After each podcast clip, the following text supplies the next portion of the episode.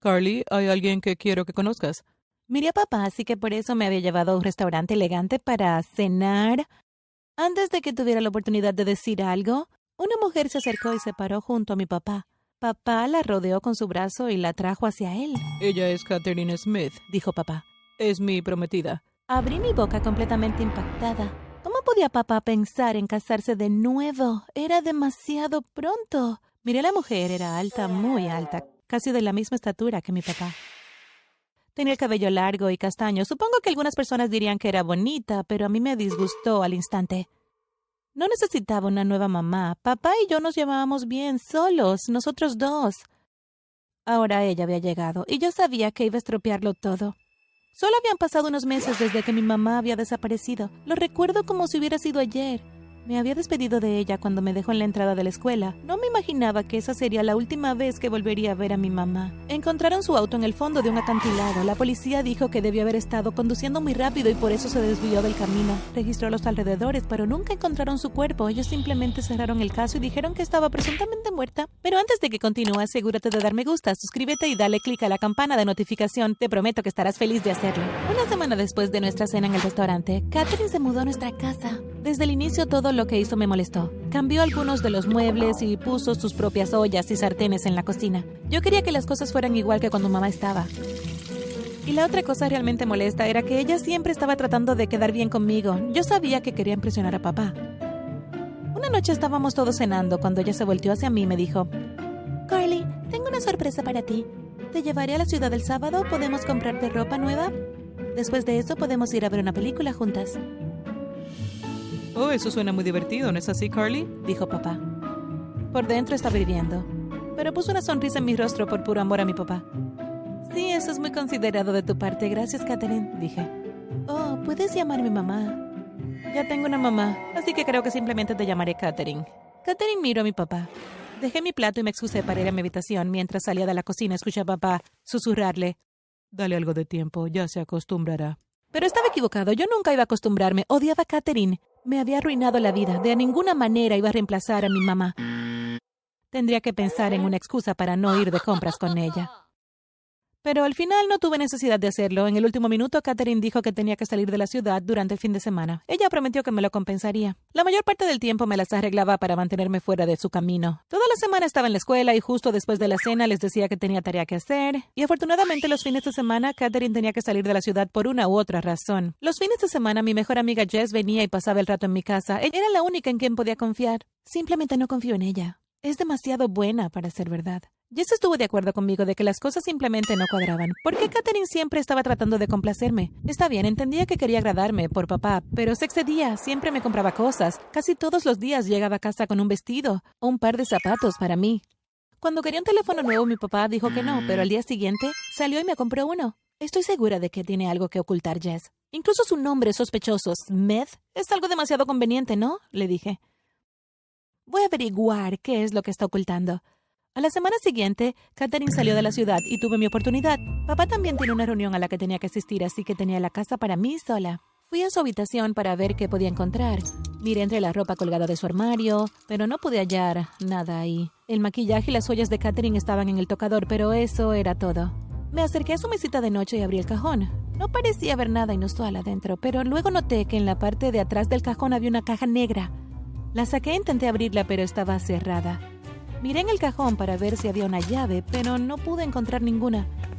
Volví al tocador de Catherine entre sus cepillos de cabello encontré un pasador. Lo había visto en las películas, moví el pasador dentro de la cerradura de la caja. No pensé que funcionaría, pero de repente escuché un clic. Y la tapa de la caja se abrió.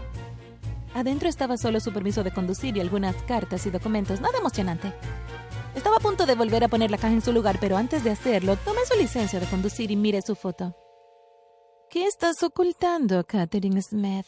Pensé para mis adentros. Fue entonces cuando vi que su nombre no era Smith. La licencia decía que su apellido era Sidorova. ¡Ja! ¡Lo sabía! dije. Volví a poner la caja en el cajón y regresé a mi habitación. Me moría por contarle a Jess lo que había descubierto, pero tendría que esperar hasta el lunes por la mañana. Jess estaba en el campo visitando a sus abuelos durante el fin de semana. Vivían a unas horas en coche. No tuve la oportunidad de hablar con Jess hasta la hora del almuerzo. Jess, nunca adivinarás lo que he visto, le dije mientras nos sentábamos en la cafetería. No creo que pueda ser tan extraño como lo que yo vi en el fin de semana, respondió. ¿Por qué? ¿Qué viste? le pregunté. Jess me dijo que mientras había estado de visita con sus abuelos, habían ido a la ciudad a comer. Estábamos buscando un lugar para estacionar el auto cuando vi a una mujer que salía de una tienda con sus compras. Se veía exactamente igual a tu mamá, dijo. Ojalá fuera ella, dije. Jess me sonrió amablemente. Ojalá así fuera. Pero ya sabes que dicen que todos tienen un doble en alguna parte. Como sea, ¿qué descubriste? Le conté a Jess sobre la licencia de conducir de Catherine. Vaya, eso parece algo extraño, dijo. Lo sé, pero no voy a decir nada todavía. Primero voy a investigar un poco más.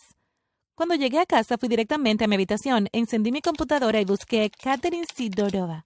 No pude encontrar nada con ese nombre, pero apareció una fotografía.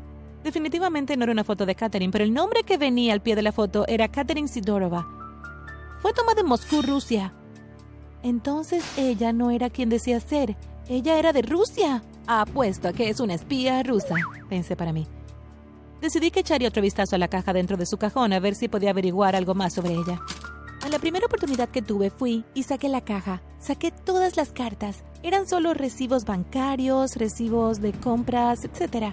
Hasta que abrí el último sobre y me llevé el susto de mi vida. Adentro había una foto de mi mamá. Me preguntaba qué diablos estaría haciendo Catherine con una foto de mi madre. ¿Pudo haber tenido algo que ver con la desaparición de mi mamá? Quizás ella obligó a mi madre a salir de la carretera, pensé. Sabía que si iba a hacer que la enviaran a prisión por esto, necesitaría alguna prueba de que estaba involucrada.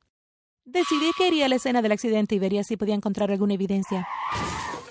Al lugar donde la policía había encontrado el auto de mamá. Dijeron que la única explicación era que debió haber caído de la cima del acantilado. Pero cuando llegué allí no pude ver ningún signo del accidente. La baranda a lo largo del borde estaba completamente intacta. Ni siquiera parecía tener un rasguño. No sabía lo que había sucedido, pero sabía una cosa con certeza. De ninguna manera el auto de mamá se había caído por el borde. Entonces, ¿cómo terminó en el fondo del acantilado? me pregunté. Solo había una forma de descubrir la verdad. Iba a tener que espiar a Catherine. Decidí que la seguiría donde sea que fuera. Eventualmente ella se equivocaría y revelaría su verdadera identidad. Comencé a seguirla a todas partes, pero no pude encontrar nada inusual. Ella solo iba al supermercado, al pueblo a pagar algunas cuentas. Básicamente se estaba comportando como cualquier ama de casa. Busqué entre los mensajes de texto de su teléfono, pero una vez más no pude encontrar nada. Solo había mensajes de texto para mi papá y para mí. En su agenda solo había citas en la peluquería y con el dentista. Fue muy frustrante. Estaba segura de que ella era la responsable del accidente de mamá, pero no pude encontrar nada sólido para probarlo. El siguiente fin de semana, Catherine dijo que tenía que volver a salir de la ciudad. Siempre viajaba en tren, así que me fue sencillo seguirla. Tomé el mismo tren en el que viajaba y me senté algunas filas detrás de ella. Llevábamos un par de horas en el tren cuando vi que estaba juntando sus cosas. Obviamente se iba a bajar en la siguiente parada. El tren entró en la estación y me bajé. La seguí mientras caminaba por la calle, asegurándome de mantener mi distancia, para que no se diera cuenta de que la estaba siguiendo. El camino nos llevó a un parque con un bosque en el medio de la nada. La seguí mientras ella tomaba el camino a lo profundo del bosque. Frente a nosotros pude ver que había una cabaña de madera. Conforme nos acercábamos me oculté detrás de un árbol. Vi cómo Katherine entraba en la cabaña. Una vez que estuvo adentro me acerqué sigilosamente a la cabaña y me asomé por la ventana. No podía creer lo que estaba viendo. Adentro, sentada en el sofá, estaba mi mamá. Así que no mató a mi mamá. La secuestró, pensé. Abrí la puerta de la cabaña. Mamá me miró directamente. Pensé que estaría feliz de verme, pero su rostro se nubló. Carly, ¿qué estás haciendo aquí? Vas a arruinarlo todo. Ella dijo. ¿Pero qué? Comencé a decir. Pero antes de que pudiera terminar de hablar, Katherine entró en la habitación. No deberías haber venido aquí, Carly, dijo sombríamente. No deberías haberme seguido. Sé que eres una espía rusa, dije. Voy a decirle todo a la policía. No, no puedes hacer eso. Debes irte a casa dijo mi madre. ¿Por qué te pones de su lado? Le grité. Sí, era verdad que Catherine era una espía rusa, pero en realidad era un agente doble. Trabajaba para el gobierno de los Estados Unidos. Su país la había enviado para matar a mi madre, pero en lugar de matar a mamá, fingió su accidente y la llevó a la cabaña para mantenerla a salvo. Pero ¿cómo fue que la policía no se dio cuenta de que la baranda en la parte alta del acantilado no tenía daños? Le pregunté. Oh, eso fue fácil. Simplemente hackeé la computadora de la policía y cambié todos los detalles en el informe del incidente. ¿Pero qué de papá? Pregunté. ¿Sabe que mamá todavía está viva? Mamá y Catherine se voltearon a ver una a la otra. No, no lo sabe.